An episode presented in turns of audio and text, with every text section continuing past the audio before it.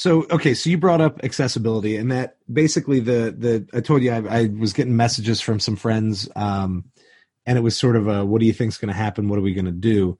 And I don't think they're asking me because I know. I think they're asking me because I'm a loudmouth, and they know they'll get at least an answer, whether it's good or not. You know, who knows? Every Um, group needs needs a Tibbins to you know uh, speak for the masses. well, yeah, I don't know somebody's got to somebody's got to make a, a squeaky wheel once in a while. No, but most of the questions were really about accessibility and then special education services. And I think think, and I, I might be misinterpreting, but the people who were asking me about accessibility were concerned about students' access both to internet at home Yep. and then their access using. I mean, at this point, we're one to one um, at my school. The county's been phasing in over three years. Every kid gets a Chromebook. Yep. And one of the things with the Chromebook, it works very nicely with the Google Classroom. They, they're sort of set up and ready to work together nicely. But you know, every kid having a Chromebook at my school, there's still a couple schools that don't have them yet, and I think they just approved emergency funds to try to get something in every kid's hands in the next few weeks. But let's say they have the device, but what do we do if that kid doesn't have reliable Internet. internet service, or if the only internet they have is, you know, they're paying for data on their phone? Um, like, I mean, is obviously video would be data intensive. Is there are there ways to access this where a kid could essentially do it from their phone, or i are we making the assumption that once you have internet service, we can do the rest through a good LMS platform? So you're you're talking about two areas right here with accessibility. One, just accessing the resources. Right, Being right, given a being given a device is not giving you accessibility. right. Right? It, it, it could become a paperweight if you don't have internet access. Yeah. Right. Yeah. So for one, if we're talking about that area of accessibility, you can leverage Canvas. Again, I can't speak for other platforms or systems. I don't know how they operate, but for Canvas, you do have offline EPUB tools so that Right. you can post things while Right. they're while they're in an internet accessible or, like area to then put it download it into an EPUB so that they can work offline. So there are offline capabilities of the system to ensure access to your resources when you don't have Wi-Fi.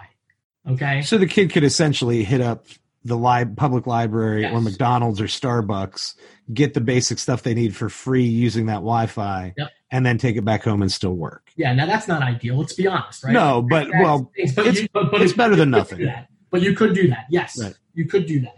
Um, internet, you know, accessibility in terms of the software itself. What I'm talking about is, uh, you know, Section 508 guidelines, uh, the voluntary product accessibility template, also known as VPAT. Um, a lot of these softwares, they need to be approved by minimum aspects of accessibility by law. Mhm. Um, and you know, we cross and we check mark all of those boxes. All of our stuff is public facing.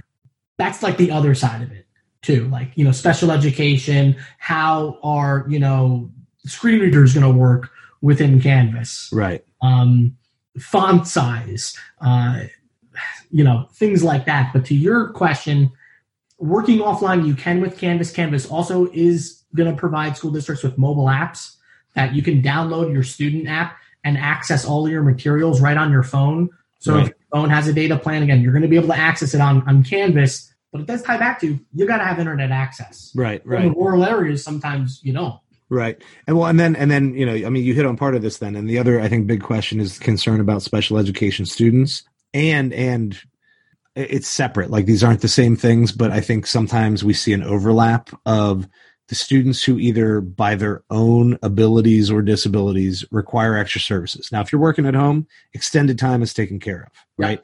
If you're working at home, we don't need to worry about a small group setting. Like that's taken care of but some of the other things in terms of additional instructions, modifying assignments, and things like that. Um, there you go.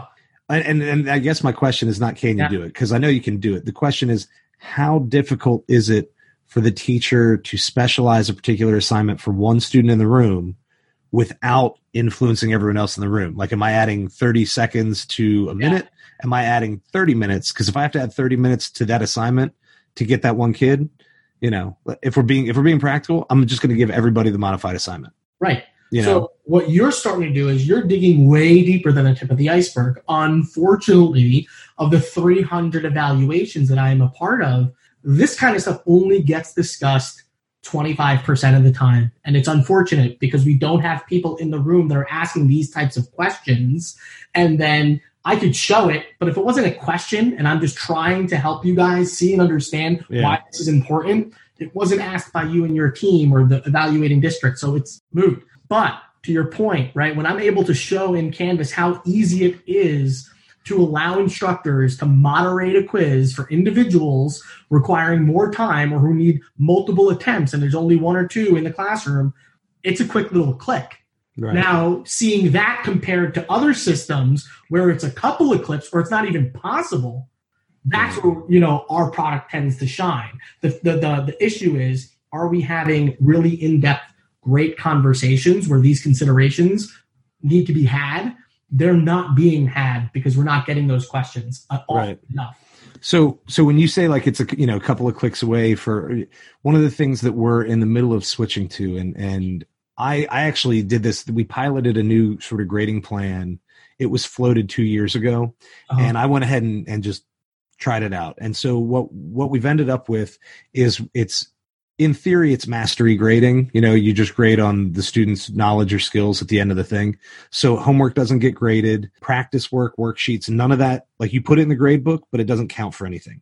The Yeah. kid's grade is supposed to be 100% summative Yep. papers, tests, projects, whatever, which there's a lot of good reasons to do.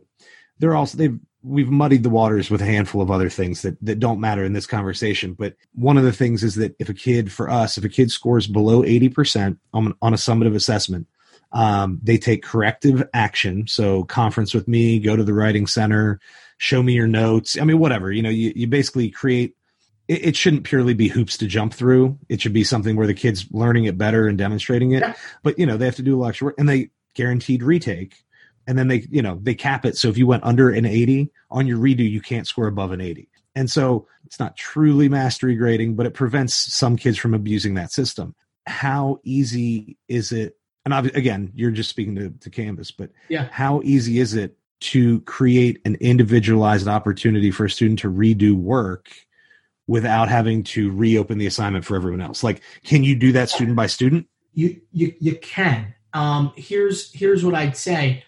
Who is owning that? Who currently architects that workflow and process? Is it teacher input and then someone is actually devising and developing that plan? Because when it's when it's delivered the right way, it's taking this idea and sharing it up to the powers that be to actually architect it in Canvas so that once it's architected, we can take it and duplicate it. We have a tool called Blueprint Courses so that mm-hmm. every biology course has these systems embedded inside of the course and we're going to scale it out. That's why we're always like, hey, Canvas is easy to scale. Let's build the framework first. Yes, that's a bit of a lift, but with the flexibility that Canvas provides you with the tool sets, it shouldn't be you, Ryan, creating that environment. And then Sally, and then Susie, and then Teacher Smith, and then Teacher Bob. That will never scale to equality. Yours will be well built, and everyone else's will be better built or less built, etc. The student isn't getting a consistent digital experience. So rather rely on the teacher to build that. It shouldn't be the teacher that build that builds that. It's the district as a whole, PLCs and subject leaders, understanding the tool and how to create it and then scale it out so that every student that's taking English level seven is getting that similar experience, not relying upon what teacher is more tech savvy than the next. Does that make sense? Yes.